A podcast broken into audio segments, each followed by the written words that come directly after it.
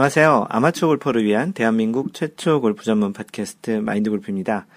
두 번째 라운드 제 39번째 샷 시작합니다. 네, 또 일주일이 지났습니다. 네, 지금 전 세계는 약간 좀 이상 기온으로 다양한 일들이 일어나는데요. 뭐 중동에도 눈이 왔다고 하고, 그 베트남에도 또 눈이 왔다고 하는데요. 한국은 지금 좀 약간 따뜻했다가 이번 이제 방송을 지금 하고 있는 그 다음 날 오늘부터 조금 이제 추워진다고 하는데 캘리포니아는 지난주에 좀 여기도 이상 기온이었죠. 생각보다 또 평, 생각보다가 아니고 평상시보다 기온이 많이 높아서 지난주 일요일에 마인드 골프 캘리포니아 12월 정기 모임 라운드가 있었습니다. 근데 낮 기온이 최고 28도까지 올라가서 굉장히 좀 더웠던 나름 좀 일교차가 좀 크긴 하지만 그래도 날씨가 낮에는 조금은 뭐 기온이 올라갔다가 조금 이제 저녁 되면 좀 떨어질 줄 알았는데 뭐 생각보다는 이제 계속 날씨가 더워서 약간 긴팔을 입고 왔는데 좀 더웠던 그런 그 라운드였습니다. 그 연말이라서 다, 대부분들 이제 그 일정이 바쁘셔서 그런지 한 팀만 가게 됐었고요. 그 앤디님 그리고 헛장님 그렇게 같이 갔습니다. 네, 지금 사이렌 소리가 들리고 있는데요. 어, 생활 잡음이 이렇게 이제 사이렌 소리가 들어간 건 또 처음인 것 같습니다. 이게 방송을 들으시다가 이 소리가 무언가 이렇게 하실 분들이 있으실 텐데요. 그냥 방송 녹음하겠습니다. 조금 있으면 좀 잦아지겠죠. 네, 그래서 라운드를 그렇게 앤디님, 허짱님과 이제 한 팀으로 라운드 했고요. 뭐, 한시 티업을 해서 조금 다 못 칠 줄 알았는데, 다행히도 그 모든 라운드를, 18홀 다 라운드를 마쳤습니다. 라운드 18번 홀 이제 끝나니까 이제 해가 좀 지더라고요. 그 라운드는 어, 매번 이제 마인드 골프가 이제 그 라운드를 공개를 하거든요. 그래서 앱에서 그 보실 수 있는데 앱 다운로드 받으신 분들은 보실 수 있는데 그 앱에 지금 이번 라운드에는 20명이 관전을 하셨더라고요. 마인드 골프는 이븐파를 쳤고요. 버디 4개, 보기 4개, 파 10개로 이제 이븐파를 쳤습니다. 이번 라운드도 디지털 골프를 쳤고요. 어, 지난번 two 언더파에 이어서 견, 전체적으로 이제 그 아이언 그리고 드라이버 샷가, 샷감이 좋아서 좀 좋은 스코어를 계속 내고 있는데요. 같이 그 한 앤디님 허장님은 뭐 같이 라운드를 같은 조에서 한 건 이제 처음이고요. 이 모임에서 이제 세 번째 같이 하고 있는데 뭐 나름 또 즐거웠던 라운드였습니다. 네, 골프계 소식을 전해드리면 지난주에 PGA에서는 그 프랭클린 템플턴 슛아웃 대회가 있었는데요. 맷 쿠처와 해리스 잉글리시가 같은 조로 그, 그 플레이한 그 조가 34 언더 파로 우승을 했습니다. 네, 뭐, 어, 일단은 뭐, 개별 선수가 우승한 게 아니고, 팀으로 해서 이제 우승했다라는 게 좀 약간 어색하게 들리실 수도 있을 것 같고요. 그리고 34 언더파라는 게, 이게 굉장히 큰 언더파잖아요. 그 34 언더파로 우승했다라는 것도 좀 이상하게 들릴 수도 있는데 이 대회는 매년 그 프랭클린 템플턴 슛아웃 대회는 경기 방식이 약간 일반 대회와는 조금 다릅니다. 그래서 3일간 대회가 치러지고요. 그 3일간 치러졌는데도 34 언더파면 평균 11 언더파 정도 조금 11.1, 뭐, 뭐 그런 언더파 정도를 치게 되는 11.3 정도 되겠네요. 그, 그 정도의 언더파를 친 건데, 3일 동안 이렇게 경기가 치러집니다. 그, 독특한 방식인데요. 첫째 날, 첫째 날은 이제 modified alternate 샷이라고 해서, 그 두 명의 선수가 이제 각각의 이제 드라이버 샷을 날립니다. 두 명이 한 팀이 된다고 얘기 드렸죠. 그래서 두 명이 각각의 이제 드라이버 샷을 날리고, 그 샷 중에 이제 그 두 개 중에 이제 하나 이제 좋은 거를 이제 선택을 하게 되죠.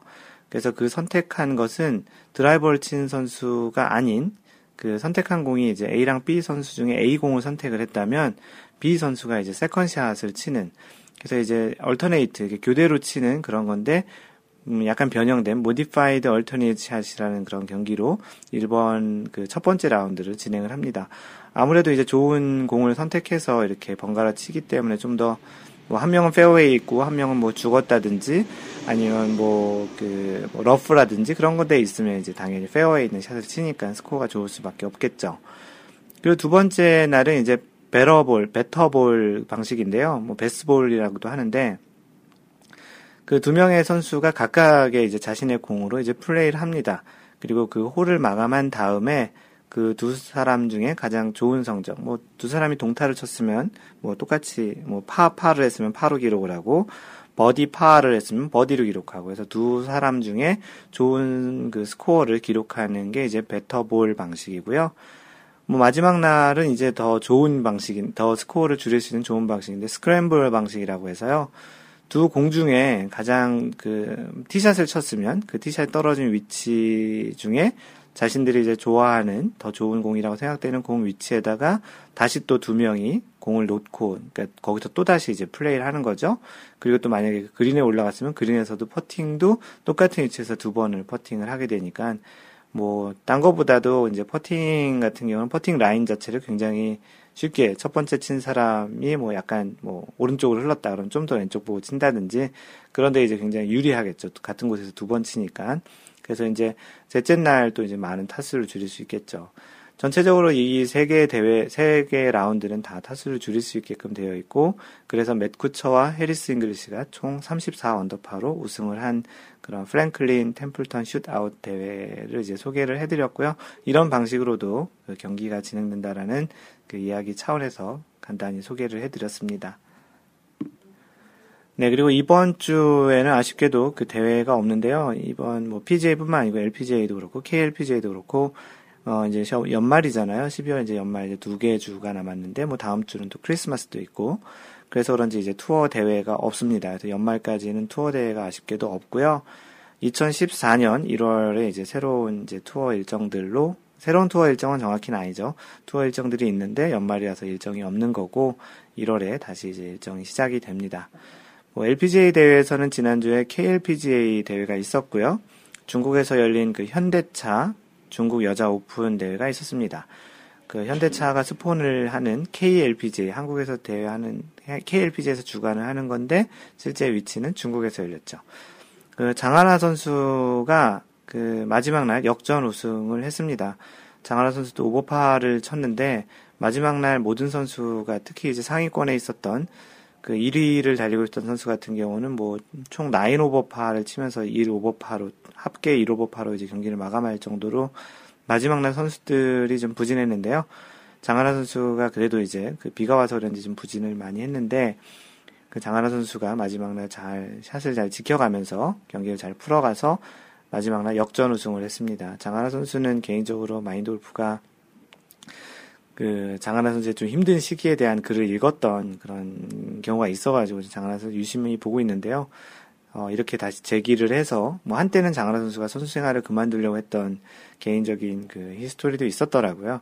그래서 그런 내용을 알고 있기 때문에 그 개인적으로 또 마인드 골프는 장하나 선수가 이렇게 우승까지 자주 하는 요 최근에 들어서 우승 자주 하고 있는데 그런 모습을 보면 아 그렇게 이제 굉장히 힘들었던 거의 뭐 선수가 은퇴까지 생각했으면 거의 끝까지 생각한 거잖아요. 그런 측면에서 이렇게 다시 재기한 부분이 굉장히 의미가 있다고 생각을 합니다. 뭐 아마추어 골퍼 분들도 라운드를 하다 보면은 또 골프를 연습을 하다 보면 또는 이렇게 골프를 오래 치다 보면 굉장히 골프를 당장 때려치고 싶기도 하고 당장 골프채를 부러뜨리고 싶기도 하고 아 내가 이걸 왜 하는지 뭐 이걸 잘해서 뭐 하는지 그런 느낌 정도를 가질 정도로 이제 골프가 싫어지기도 하지만 뭐 선수 같은 경우도 이렇게 뭐 은퇴까지 생각할 정도로 힘든 시기를 겪어서 다시 이렇게 그 우승까지 오는 그런 선수도 있는 것처럼 아마추어는 이제 그런 스트레스는 그렇게 선수보다는 직업으로 하지 않기 때문에 그렇게 많은 스트레스는 좀 덜 하지 않을까 싶습니다. 아마추어는 가급적이면 가장 좋은 것이 이제 즐기는 골프, 즐기는 방식도 다양하게 있죠. 어떤 사람은 스코어가 좋아야 즐겁고, 어떤 사람은 좋은 사람과 쳐야 즐겁고, 어떤 사람은 돈을 따야 즐겁고, 어떤 사람은 그냥 잔디 밟는 것만으로도 즐겁고, 그 각각의 자신이 좋아하는 골프의 즐거움을 좀 더 좀 극대화할 수 있는 방향으로 골프를 잘 이용을 하시고, 골프가 목적은 아닐 수 있잖아요. 뭐 마인드 골프야 지금 골프로 그 직업 또는 이제 일, 사업을 하고 있지만 대부분의 경우는 골프를 취미 생활로 하고 좀 더좀 좀 좋아하는 좀 약간 중독성이 강한 취미 생활로 골프를 하고 있기 때문에 너무 그렇게 자기 자신을 바닥까지 이렇게 밀어넣진 않아도 좋을 것 같습니다. 네, 비행기가 또 내리고 있는데요. 네, 다음으로 지난주에 이제 방송을 했던 제 2라운드 38번째 샷, 홀 주변을 퍼터로 눌러도 되나라는 그 팟캐스트 올린 것에 대한 리뷰를 소개를 하겠습니다. 네, 광교지기님께서 글을 올려주셨는데요. 그 그린 주변을 이렇게 수리하는 그런 것들에 대한 그 룰에 어떻게 되는지에 대한 방송이었기 때문에 그 피치마크 관련한 얘기를 하셨는데요. 예, 피치마크 수리하는 거 하다 보면 참 재미있어요. 이거 수리할 정도면 80타 때는 쳐야 가능합니다. 90타 때는 공치기 바빠서 수리할 시간이 없어요. 뭐 100타 이상은 뭐 두말할 나이가 없죠. 그리고 피치마크를 수리한다라는 거는 나름 그린에서 멀리서 쳐가지고 공이 나름 그 중력의 힘으로 좀 힘있게 떨어져야 피치마크가 생기기 때문에 그린에 직접 공을 그 GIR이든 아니든 간에 공을 올릴 수 있는 정도의 실력이 된다라는 것은 아마도 90대 뭐 이하로 쳐야 좀 더 이제 많이 가능한 일이기 때문에 왜냐하면 90타가 의미하는 게 보기 플레이어잖아요.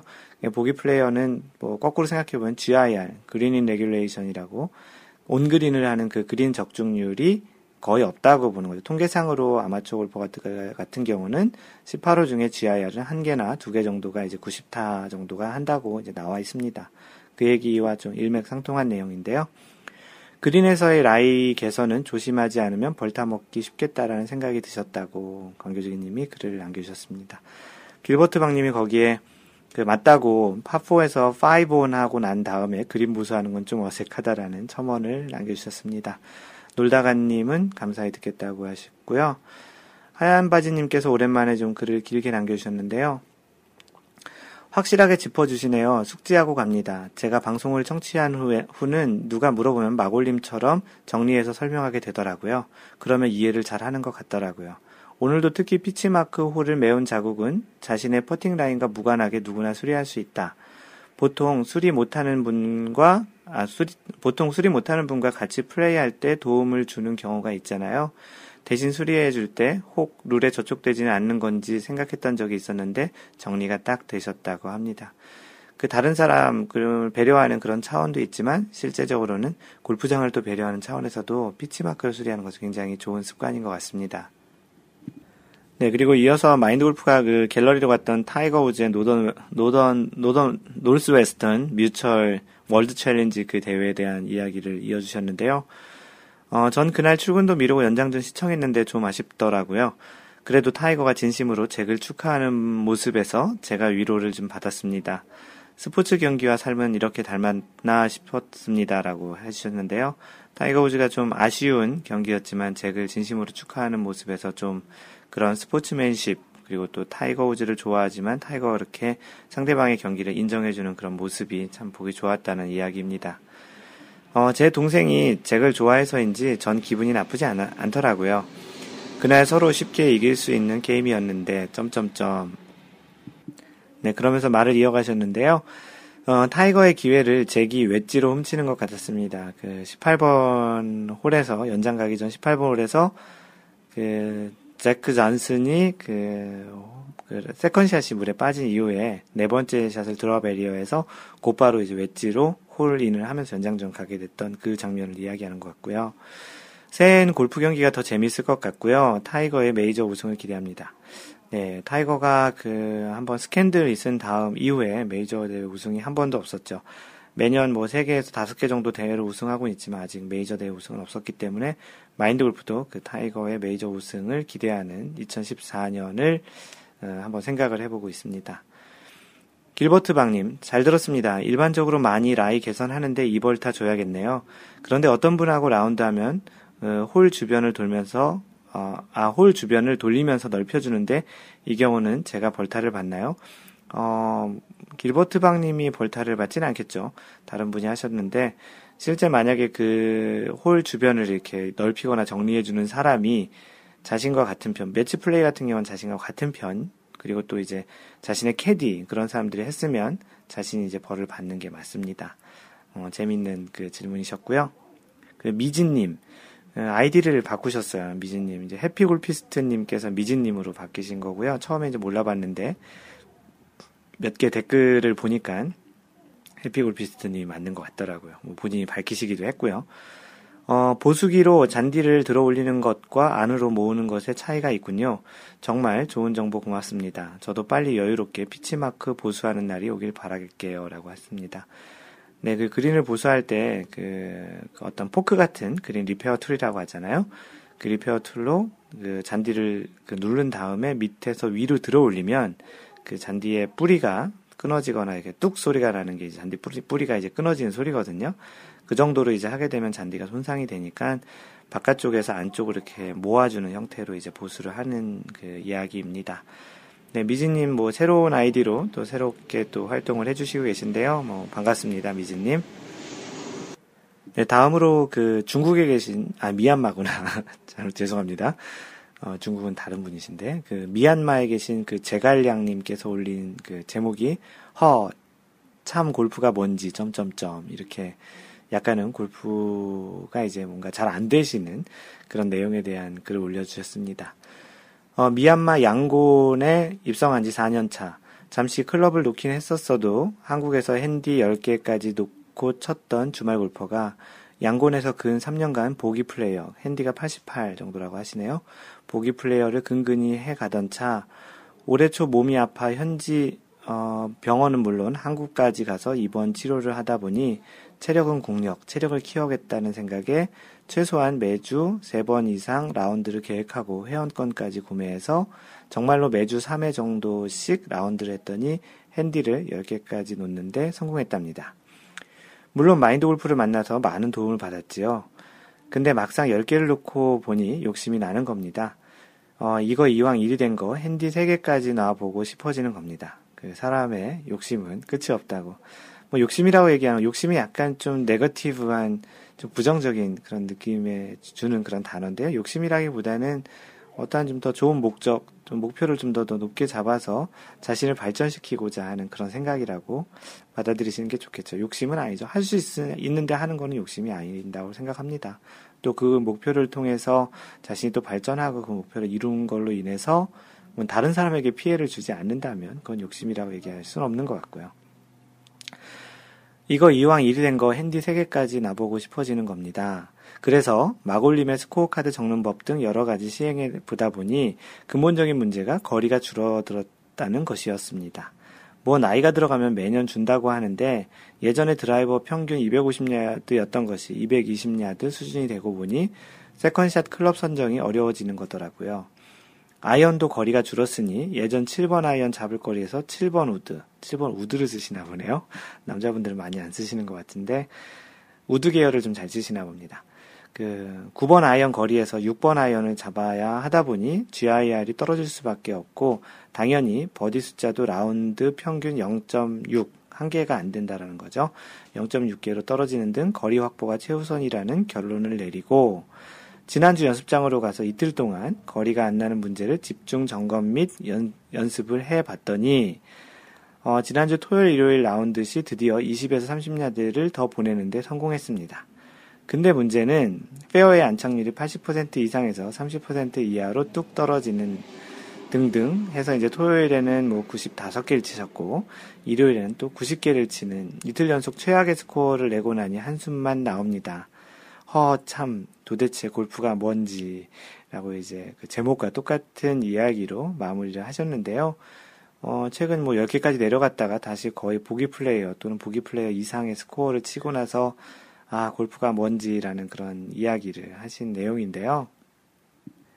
네, 마인드 골프가 답글로 그 이야기 해드렸던 거는 이제 나이에 의해서 거리가 주는 것도 있는데 그 아마추어들 같은 경우는 이제 스위스팟에서 잘 맞느냐 안 맞느냐도 또 나름 좀 중요한 팩터라는 이야기를 해드렸습니다. 뭐 거리가 줄다 보니까 또 거꾸로 이제 연쇄 반응인데 스윙 거리가 줄다 보니까 스윙이 커지고 스윙이 커지니 정확도가 떨어지고 뭐 그런 이제 악순환이 이제 되는 건 아닌지 이제 좀 점검해 보라고 이제 제가 권고를 해드렸고요. 뭐 스윙 크기를 작게 하지만 손목에 이제 그 커킹이죠. 커킹에 잘 그 축적된 에너지를 임팩트에서 잘 전달하는 그런 데 좀 집중을 해보는 게 좋지 않겠냐고 마인드 골프가 이야기를 해드렸는데요. 스위스팟에 안 맞는 거는 아니라는 그 답을 그 댓글을 올려주셨어요. 그 뭐 지금 배우고 있는 그 티칭 프로도 그 굉장히 뭐 스윙은 굉장히 오버 스윙으로 크고 크지만 그래도 공 맞추는 재주가 있다고 이제 혀를 내두르신다고 이렇게 그 하셨는데 결국은 이제 공을 맞추는 임팩트에서 공을 맞추는 그런 그 나름의 재능을 가지고 계시면 어떻게 보면 스윙에서 이제 오버스윙을 하게 되면 대부분 많은 경우가 커킹이 풀어지면서 손목에서 이제 좀 그 임팩트 존까지 그 캐스팅 현상이 좀 많이 발생하는데 그걸로 인해서 에너지 손실이 좀 많이 발생할 수도 있습니다. 그래서 이제 오버스윙이 되면 캐스팅을 만들고 캐스팅은 다시 손목 코킹이 빨리 풀리는 그런 과정이 있지 않을까라는 그런 이야기를 또 첨언으로 드렸고요. 결국은 나중에는 일관성 있고 그 스윙을 크게 하는 것보다는 스윙을 간결하게 해서 일관성을 높이고 그래서 스위스팟에 정확히 맞추고 그리고 이제 자신이 코킹을 했던 그 에너지가 어, 손실 없이 잘 공에 전달되는 그게 사실은 나중에 비거리를 늘리는 또는 비거리가 계속 유지되는 가장 큰 포인트라고 생각을 합니다. 마인드 골프가 예전에 방송했던 그리고 글로 썼던 그 물리학 관점, 에너지 보존 법칙이라는 그런 관점으로 본 골프 스윙이라는 글과 마인드 골프 팟캐스트가 있으니까 그런 것에 관심이 있으신 분은 마인드 골프 블로그에서 이제 그 물리학 관점에서 본 골프 스윙 또는 이제 팟캐스트에서 이 제목으로 찾아보시면 마인드 골프가 이야기했던 내용을 찾아볼 수 있을 겁니다. 그 마지막에 그 소주에 사시는 찬송 27님께서 뭐 이런 고민을 들으니 제 고민은 아주 작은 거네요라고 또 이제 글을 남겨주셨습니다. 어, 어서 그 한번 스코어가 이렇게 낮아졌다가 다시 이렇게 확 늘어나면 아마도 실제 스코어는 95개, 뭐 90개 치셨다고 하지만 이미 뭐 10개 정도, 80대 초반을 치신 분이 이렇게 치면 느낌상으로 한 100, 한 10개, 뭐 이 정도 치신 느낌이 드실 거예요. 뭐 그런 아마도 정신적인 스트레스가 좀 크실 텐데, 뭐, 전체적으로 이게 계속 갈 거라고 생각하지는 않습니다. 뭐 다음 라운드에서 어느 정도 이제 그 좀 낮아질 거라고 생각을 하고요. 조급해 하시면 그만큼 더 샷은 또 이제 경직이 되고 더 안 될 테니까 그 자신이 원래 이제 하던 스윙에 좀 더 그리고 어떻게 보면은 전체적인 그런 스코어나 그런 것보다는 매샷 매샷에 그 자신의 샷을 했는지가 더 중요하거든요. 스코어가 많이 나오더라도 자신의 원래 하려던 샷을 했느냐가 사실은 뭐 스코어가 좋더라도 자신이 그 원래 하던 그런 결과는 아니지만 뭐 근근히 스코어가 나온 잘 나온 것보다는 훨씬 나을 수 있거든요.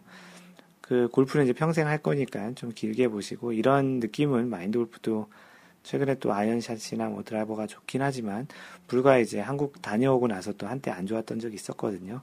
그런 이제 뭐 마루가 있으면 골도 있는 것처럼 다시 또 좋아질 거니까 뭐 그렇게 또 비관적으로 올린 글도 아니시고요. 분명히 다시 이제 원래 또 그런 감을 잡으셨다고 원래 거리를 늘으셨다고 어, 제갈량님이 또 올리실 거라고 확신이 들고요. 그런 다시 또 이제 원 상태로 다시 가시면 그런 글도 하나 올려줬으면 좋겠습니다. 힘내시고요, 제갈량님.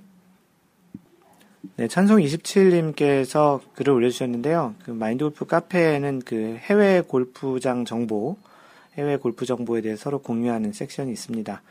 찬송 27님이 호주에 사시는데 그 피지, 그 피지 있잖아요. BJ 싱이 살고 있는 BJ 싱의 나라인 그 피지에 뭐 아마도 여행차 가신 것 같아요. 내용을 보니 그 가셨던 글을 간단히 올려주시고 골프장 하나를 소개를 해주셨습니다. 제목이 피, 피지 정확히는 피지죠. 피지 그리고 데나라우 데나라우 골프 앤 라켓 클럽이라는 그런 리조트 이름인데요. 어, 피지 공항에서 20분 정도 거리에 데나라우 섬 차로 다니는 데라고 하는데요. 데나라우 섬 가운데 위치한 골프장이라 섬 안에 있는 4개 리조트에서 다 가깝네요. 저는 너무 더울 때 가서 라운드 하는 건 포기했어요. 아침엔 게을러서 일찍 못 일어나거든요. 피지에서 한 게임 돌고 싶었는데 아무리 카트 타 아무리 카트를 타도 고온 다습해서 그래서인지 코스엔 거의 사람이 없는데 레이아웃은 잘 돼 있어 보입니다. 디자인이 잘 돼 있다라는 얘기죠. 클럽하우스도 음식이 주변 리조트에 비해서 저렴하고 맛있다고 평이 좋더라고요. 저는 호주에서 간 거라 그냥 돌아와서 쳐야지 했지만 혹시 한국에서 오실 분들에겐 강력하게 추천하신다고 합니다. 특히 요즘 한국 겨울 시즌엔 더더욱 그 오셔가지고 치는 것도 괜찮다고 얘기하셨고요. 그 몸만 오셔도 다 빌려준다고 하시네요. 사진은 리조트 그 입구에서 찍은 것밖에 없는데 이것보다는 훨씬 더 그 골프장이 이쁘다고 하셨습니다. 리조트의 그 보통 이제 그 차를 발레 파킹하는 그런 위치에서 골프장 쪽을 바라본 사진을 두 개를 올려주셨고요. 마인드 골프가 피지를 한 번 갔었어요. 예전 직장 생활할 때 컨퍼런스가 있어서 피지에 출장으로 그 한 번 갔던 적이 있었는데요. 그 데나라우 이 골프장 이름이 굉장히 낯익어요. 그래서 아마도 마인드 골프가 그 갔던 그 골프장 이름 그 갔던 골프장인 것 같은데 마인드 골프는 이제 각 나라에 가면 꼭 골프장을 꼭 가봅니다. 가급적이면 가려고 하고요. 그래서 왠지 좀 그 데나라우 골프장이라는 이름이 익숙하고 아마도 마인드 골프가 가서 쳤던 그런 기억이 좀 나는데요. 뭐 가신 김에 한번 골프를 치시지 그러셨어요. 그리고 마인드 골프 같은 경우는 새로운 골프장에 갈 때마다 그 골프장에 로고볼을 모으기 때문에 근데 그 로고볼 모으는 기준은 그 골프장을 다 쳤다라는 기준으로 모으기 때문에 어, 아마도 갔으면 꼭 쳤을 겁니다. 어, 뭐, PG 하면 뭐 BJ싱 아까도 얘기 드렸던 대로 BJ싱의 그 나라이기도 한데 뭐 나름 그 마인드 골프가 갔던 기억으로 가장 크게 기억나는 거는 현지에 사는 그 원주민들의 덩치들이 굉장히 컸던 거로 기억이 나요. 특히 이제 여자분들 같은 경우는 뭐 180 넘는 분들이 상당히 많이 있어서 무슨 이제 마인드 골프가 이렇게 키가 작은 편이잖아요. 굉장히 소인국에서 온 사람 같은 그런 느낌도 있었는데 피지 나름 굉장히 좀 느낌이 좋았던 그 나라였습니다. 뭐 좋은 그 휴식과 그 가족 아마 가족하고 아내분하고 같이 가셨을 것 같은데 좀 잘 쉬시고 뭐 호주로 잘 돌아가셔서 또 호주는 또 날씨가 좋으실 테니까 거기서 또 라운드를 잘 하셨으면 좋겠습니다. 네, 마인드 골프 카페에서는 그 스크린 골프로 이제 그 이벤트를 하고 있어요. 대회를 하고 있는데요. 매달 그 1일부터 30일 또는 31일까지 기준으로 해서 어떤 골프장을 정해가지고 그 스크린 골프에서 그 골프장을 라운드한 기록을 계속 갱신해서 업데이트 할 수 있거든요. 그래서 이제 그 골프장을 이번 달에 지금 진행하고 있는 게 솔모로 그 골프장이고요.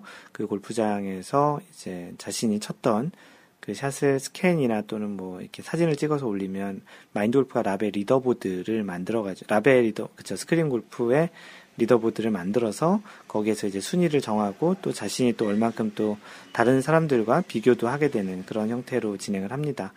그 대회가 끝나면 지난번 11월에 처음으로 했는데 이제 그 이벤트 대회가 끝나면 또 여러분들이 자발적으로 내신 또 그런 상품 그리고 또 마인드 골프도 내놓은 그런 상품을 이제 마인드 골프가 임의로 정한 그 기준으로 이제 상품을 나눠드리기도 하는데요. 뭐 겨울이다 보니까 아무래도 필드를 나가시는 분보다는 이렇게 스크린 골프를 치게 되고 또 마인드 골프 카페 회원들 같은 경우는 스크린 골프를 치더라도 이런 이벤트 참석할 수 있게끔 이런 골프장에서 주로 치셔서 그런지 어, 이번 주에는 그 라운드 스크린 라운드 라베를 하신 분들이 많이 있어서 소개를 하겠습니다. 우성 아빠님은 사실은 지난주에 소개를 했어야 되는데 마인드 골프가 좀 깜빡하고 놓쳤고요. 우성 아빠님은 그, 그 골든베이 그 골프장에서 75타 플러스 3을 치셔서 스크린 라베를 하셨다고 하고요. 그 해리스 김님 축하드립니다. 그 우성 아빠님 해리스 김님은 요즘 연일 그 라베를 갱신하시는데요. 63타 어, nine 언더파를 그 티업이라는 그 스크린 센서에서 그 미션 힐즈 골프장에서 쳤는데요. 마인드 골프를 듣고 나서 한 단계 성숙한 골프를 치게 된 것 같다고 이렇게 해주셨는데요. 마인드 골프의 팟캐스트나 글을 보시고 스코어를 이렇게 많이 줄으셨다라는 나름의 이제 그런 그 경험담들을 많이 올려주시는데요. 마인드 골프는 참 뿌듯하기 그지 없습니다. 네, 그리고 광교지기 님도 라베를 치셨다고 하는데요. 지난 주말에 스크린 세 게임을 치셨다고 이제 글을 하나 올려주셨습니다. 그 중에 이제 가장 잘 친 라운드에서 라베인 plus one을 치셨는데요. 한 번은 뭐 캘러웨이 스크린 골프를 가셨고 또 한 번은 이제 골프존에 가서 치셨는데 골프존에서 치신 솔모로 컨트리 클럽에서 73타 이제 one 오버파를 쳐서 그 스크린 골프에서 라베를 치셨다는 글 남겨주셨습니다. 축하드리고요. 진짜 오랜만에 보는 아이디인데요. 스마트샷님 거의 1년 만에 보는 것 같습니다. 마인드 골프와는 약간 개인적인 좀 이런 또 아는 관계도 있긴 한데요. 이 스마트샷 님도 자신의 그러한 그 라베를 올려주셨습니다. 이 솔모로 CC에서 이제 두 번째 라운드를 하신 건데요. 2차 대회 참여, 2차 대회 참여한 김에 주말에 다시 솔모로 2라운드를 이른 아침에 혼자 가서 치렀습니다. 어, 아침에 일찍 가면 스크린 골프도 혼자 칠 수 있겠죠. 아무래도 뭐 사람들 많이 안 올 테니까, 어, 칠 수 있을 텐데, 어, 플레이 조건은 프로 모드, 스윙 플레이트는 보통, 컨시드는 1.5개, 멀리건 두, 아, 컨시드 1.5개를 썼다고 하네요. 멀리건 두 개로 시작했습니다. 아, 컨시드, 컨시드가 1.5개가 아니고, 컨시드를 1.5m로 하고 멀리건은 두 개로 시작했는데요. 어, 혼자 천천히 매 홀마다 공략 방법을 생각하면서 치다 보니 의외로 좋은 스코어가 나오더군요. 뭐 아무리 네, 아무래도 네 명이서 치는 것보다 이제 한 명이 혼자 치게 되면 시간도 좀 넉넉하다 보니까 저 홀마다 이래 공략법도 생각해서 치셨나 봅니다. 결국 생애 처음으로 언더파를 기록했습니다. 스크린이지만 기분이 좋더라고요. 해서 two 언더파 기록을 올려주셨습니다. 스마트샷님, 네, 진짜 스마트샷을 하신 것 같고요. two 언더파 축하드립니다. 음, 그리고 현재 지금 간단하게 마인드 골프 카페에서 진행하고 있는 소셜 이벤트 상황을 간단히 업데이트를 해드리면 지금 참석하신 분들이 어, 6명 계신데요. 해리스 킴님께서 어, 식스언더파로 이제 현재 1위를 달리고 있고 스마트샷님 방금 전에 소개한 대로 two 언더파로 2위고요. 어, 누더기 골퍼님 마이너스 1언더파 그리고 광교직님 one 오버파 해피존 케이님 플러스 7 7오버파 올레바이크님 nine 오버파입니다. 참석하신 분 여섯 분이신데 현재 그 기증되고 이제 그 줄 상품이 여섯 개입니다. 그래서 이렇게 되다간 한 명씩 다 선물을 받으실 수 있을 것 같은데요. 하여튼 뭐 아직까지 참석 안 하셨고 혹시 스크린 골프 가시게 되면 뭐 마인드 골프 카페에 오신 회원분들은 솔모로 CC에서 치셔가지고 스크린 그 성적을 올리시면 뭐 나름 재미가 있지 않겠습니까? 꼭 많이 참여해 주시기 바라겠습니다. 네, 그리고 지지난주 방송이었던 것으로 기억이 나는데요. 지지난주 방송에서 도시락님이 올리신 그 룰과 관련해서 몇 가지 물어보신 것 중에 그 한 가지 좀 정정을 할 게 있어서 알려드리겠습니다. 그때 질문 중에 이런 것이 있었는데요. 클럽을 지면에 대는 과정이나 날아온 풀을 치우는 과정에서 볼이 살짝 움직인 후 발이 바로 제자리로 돌아오는 경우에 벌타가 있게 되는지라고 했는데 마인드 골프가 그 당시에 공이 일단 움직였으면 벌타를 받아야 된다라고 이야기를 해드렸는데요. 그 워너비 탐님께서 그 어떠한 그 내용을 찾으셔가지고 그 내용에서는 벌타가 없다고 하는데 어떤 게 맞는 거냐라고 재차 마인드 골프에게 그 기사 내용하고 같이 지, 그 질문을 올리셨습니다. 마인드 골프가 좀 더좀 좀 찾아봤고요. 그래서 그 판례에 그런 내용이 있더라고요. 좀 찾아봤는데 이제 판례에 있던 내용이 뭐냐 하면 그 공이 흔들리기만 한 것은 움직였다고 할 수 없다라는 그 판례입니다. 그래서 마인드 골프 개인적으로 일단 움직인 것이기 때문에 원위치가 왔다고 하더라도 움직인 것으로 간주를 해야 된다라고 얘기를 해드렸던 건데 정확히 흔들린 것은 움직이지 않은 거라는 그런 판례가 있습니다.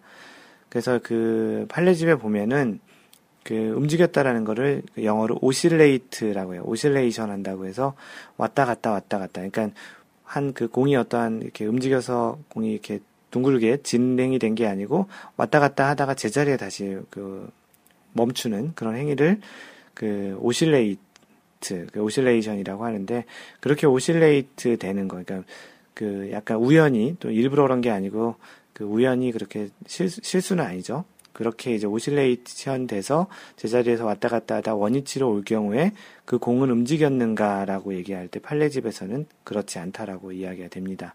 그렇기 때문에 그 원어비 탐님께서 얘기하신 대로 공이 살짝 움직이고 제자리에 그대로 멈췄으면 그것은 벌타가 없이 진행이 돼도 된다라는 그 정정 그 방송을 해드립니다. 원어비탐님, 네, 좋은 그, 잘 정, 수정을 해주셔서 고맙고요. 마인드 골프도 하나 또 제대로 알게 됐습니다. 이 내용은 마인드 골프가 골프 상식의 블로그로 다시 한번 정리를 해놓는 게 좋을 것 같아서요. 조만간 그 블로그에 글로 쓰도록 하겠습니다. 네, 방금 전에 소개를 한 그 원어비탐님께서 골프 이거 정말 궁금하다 섹션에 또 그 질문을 올려주셨는데요. 그 시즌의 구분이라는 내용입니다. PGA가 연간 단위로 끊던 시즌을 올해는 10월 페덱스컵을 끝으로 종료하고 곧바로 2013-2014 시즌으로 진행한다고 하는데 어떤 메리트가 있을까요? 어, 이 얘기가 뭐냐면 보통 그 PGA 투어가 1월에 시작해서 그 페덱스컵을 끝으로 해서 이제 그 한 시즌을 마감을 했었는데요. 올해는 그 이제 시즌을 달리 해가지고 2013년, 2014년 이렇게 걸쳐서 지금 시즌을 진행하고 있습니다. 이미 시즌을 시작했고요. 그 이야기를 그, 그 질문을 하고 계신 건데요. 갤러리의 입장에서는 그냥 즐기기만 하면 되지만 굳이 해를 넘나들면서 시즌을 운영하는 이유가 궁금하네요. 축구나 학교 그 학기를 보면 그냥 서양 문화의 오랜 습관 같기도 하고 그쵸. 그, 미국 같은 경우는 그 학, 그 학교 같은 게 이제 학교가 가을에 시작을 하죠. 한국의 그 소위 얘기하는 그 3쿼터에서 이제 보통 그 새로운 그 학기를, 학년을 시작을 하는데 그런 습관 때문인 것 같다라는 이야기인데요.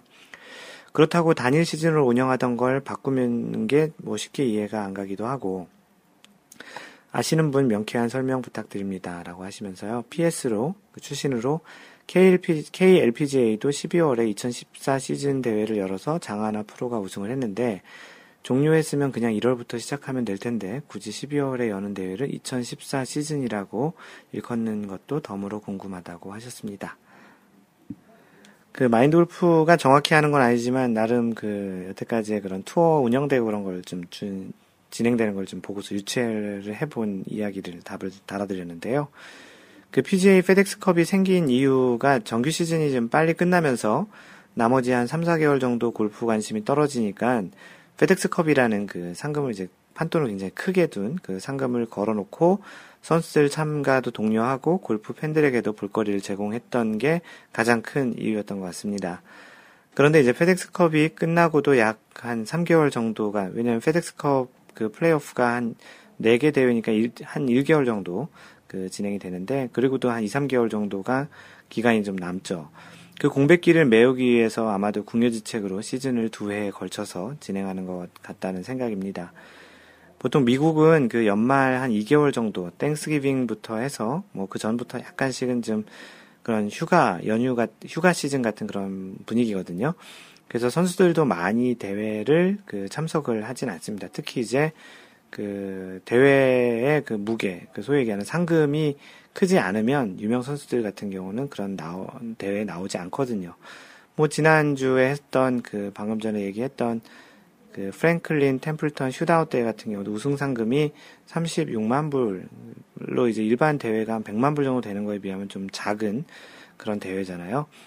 그래서 그런지 이제 마인드 골프도 이런 대회에는 많은 그 유명한 선수들이 많이 나왔지 않아서 그런지 시선이 많이 가지 않는 것도 그런 이유인 것 같습니다.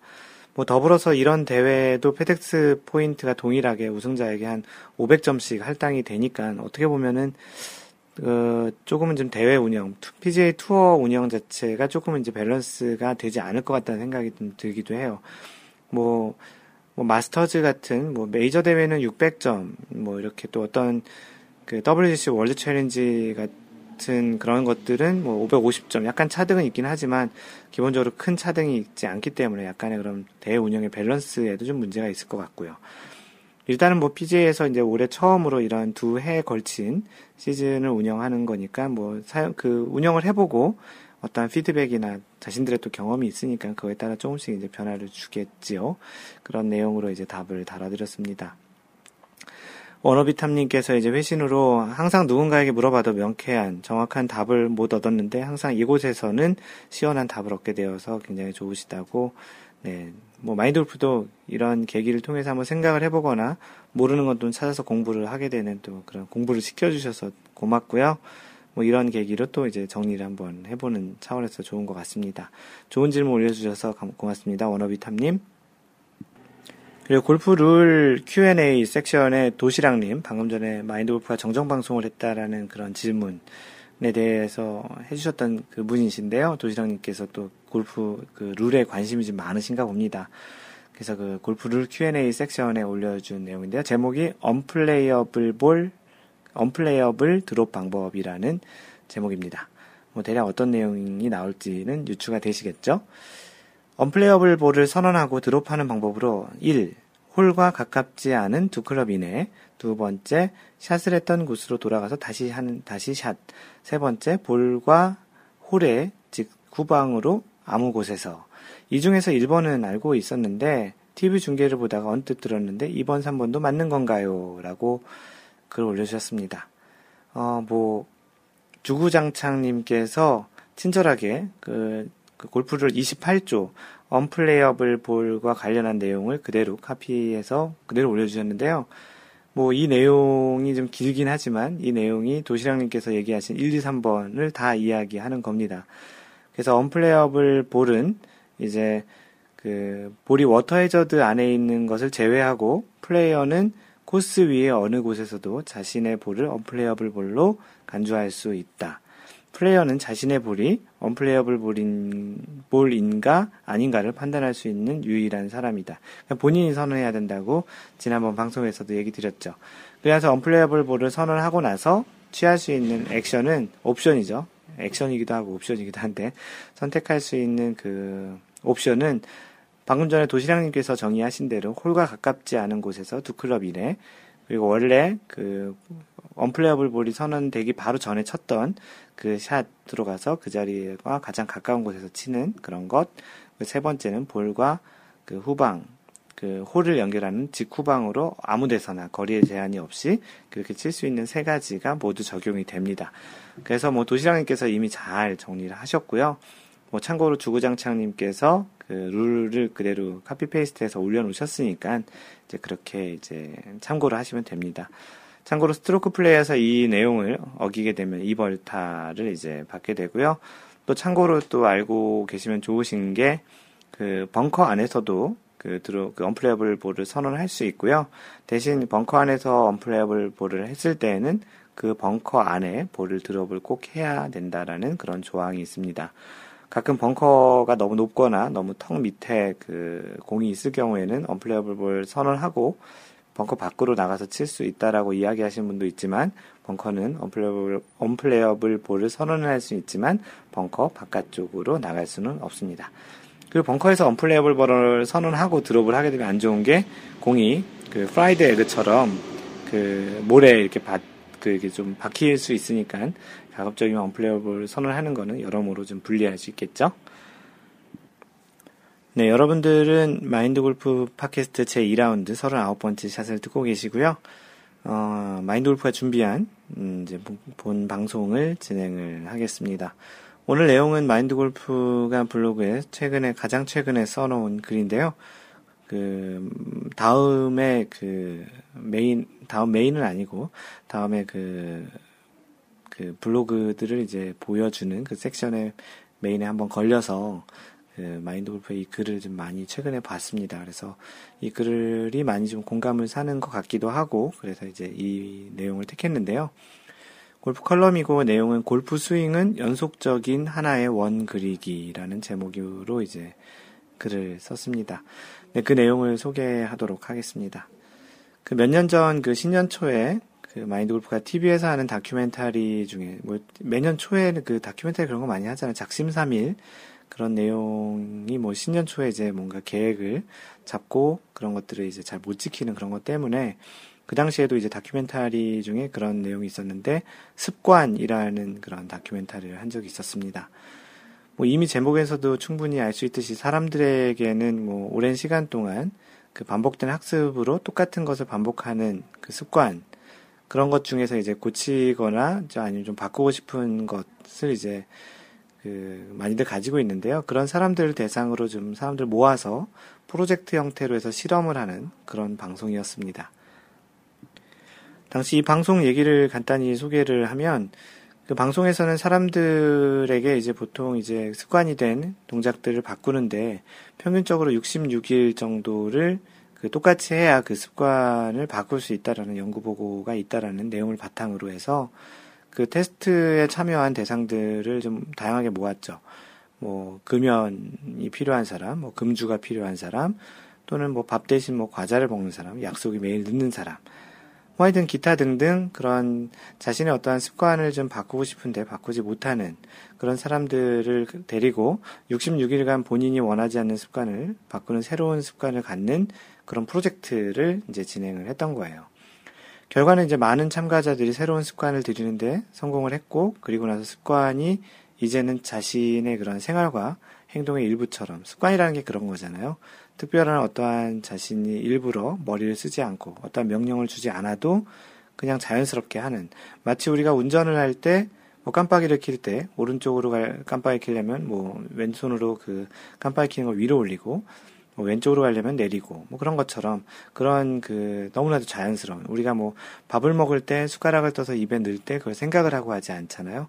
그런 이제 습관을 약간 다른 형태로 바꾼다면은 좀 생각을 하고 좀 굉장히 이제 힘든 일을 힘든 과정을 또 겪어야 되는 그런 이야기라는 겁니다. 그 아마추어 골퍼들 중에 이제 골프에 많은 시간을 들이고 또 연구하고 공부하고 하는 그런 연습을 하는 분들이 많이 계시는데요. 뭐 다 그런 것은 아니겠지만 진정으로 골프를 좋아하고 골프를 잘 치기 원하는 골퍼들의 그 골프 투자하는 시간은 그 돈을 벌기 위해서 일을 하는 시간과 잠을 자는 시간을 제외하고 특정 취미 생활에 투자하는 시간 중 가장 많은 시간을 좀 보내는 거라고 그 생각을 합니다. 그 마인드 골프 카페에도 거의 뭐 아이디가 하얀 바지님이신데 그럼 거의 10년간 거의 하루도 빠지지 않고 2시간씩 연습을 하고 계신 분이신데요. 그, 뭐 여기서 이야기하기 좀 힘든 또는 이야기를 하더라도 믿지 못할 정도의 연습량으로 스윙 연습을 하는 또 분도 계십니다. 뭐 아이디를 얘기하면 광교지기님이신데요. 그 연습량이 꼭 많다고 좋다는 이야기를 지금 이야기를 드리는 건 아니고요. 연습에 투입하는 열정과 정성이 많다라는 측면으로 보아주시면 좋겠다라는 이야기입니다. 뭐 연습을 하는 방법도 다양하게 있을 텐데요. 가장 흔한 방법이 레슨 프로를 찾아가서 레슨을 받으시는 방법도 있겠고, 또는 이제 책이나 뭐 인터넷 동영상 강의, 뭐 유튜브나 그런 데를 통해서 연습하시는 분들도 많이 있고요. 심지어는 뭐 독학으로 혼자서 이렇게 하시는 분들도 요즘 좀 있는 것 같습니다. 뭐 어떠한 그 연습 형태이든 간에 스윙이라는 것을 보는 관점에 대해서 이야기를 좀 해보려고 하는데요. 스윙, 영어로는 SWING, 스윙. 어, 이 뜻은 그네죠. 그, 스윙, 그, 그네가 영어로 스윙이잖아요. 그네라는 뜻이기도 하는데요. 그네를 연상해 보면 스윙이라는 것은 어떤 한 지점을 중심, 그 거기가 이제 그 원의 어떤 원 움직임을 하는 그 중심을 축으로 해서 원 궤도에서 움직이는 것을 알 수 있습니다. 그네가 앞뒤로 오갈 때를 보면 그네의 움직임은 어떤 불연속적인 움직임이 어떻게 이렇게 딱딱딱 끊어서 움직이는 것이 아니고 자연스럽게 비슷한 속도로 정확하게는 이제 최고 저점에서 최고점으로 가속 운동하는 것처럼 이제 볼 수 있습니다. 그 동영상에서든지 간에 아니면 뭐 어떤 다른 사람의 스윙을 보고 자신이 따라해 보고 싶은 스윙의 어떤 동작을 발견하고 그 동작을 따라하거나 또 만들어 보려고 이제 노력하는 경험을 대부분 아마추어 골퍼분들이 많이 경험하셨을 거예요. 특히 요즘은 이제 유튜브나 그런 각종 동영상 보여주는 사이트에 골프 스윙 동영상, 뭐 프로의 스윙이든 아마추어의 스윙이든 그런 동영상들이 워낙 많기 때문에 그러한 동영상을 보고 이제 어떠한 특정 부분을 이제 따라 하려고 하는 그런 경험을 많이 하셨을 텐데요. 백스윙 탑에서 왼팔이 펴져 있거나 뭐 임팩트에서 왼팔이 리드하며 divot을 만드는 장면, 뭐 cocking을 잘 유지해서 임팩트 전까지 잘 가지고 내려오는 것. 뭐 이런 다양한 그런 시도들 또 그런 장면들을 좀 따라해보고 싶어 하는데요. 뭐 그리고 가장 많이 해보고 싶었던 것 중에 하나가 팔로우스루에서 타겟 방향으로 두 팔이 잘 펴져 있는 그런 모습 멋있잖아요. 그런 이제 세계적인 선수들의 자세에서 많이 보이는 그런 자세를 해보고자 하는 것이 아마추어 그 골프에서 굉장히 가장 좀 큰 로망 중의 하나라고 생각을 합니다. 그런데 이제 마인드 골프가 생각하는 건 이렇습니다. 여기서 이제 조심해야 될 부분이 있다고 생각을 하는데요.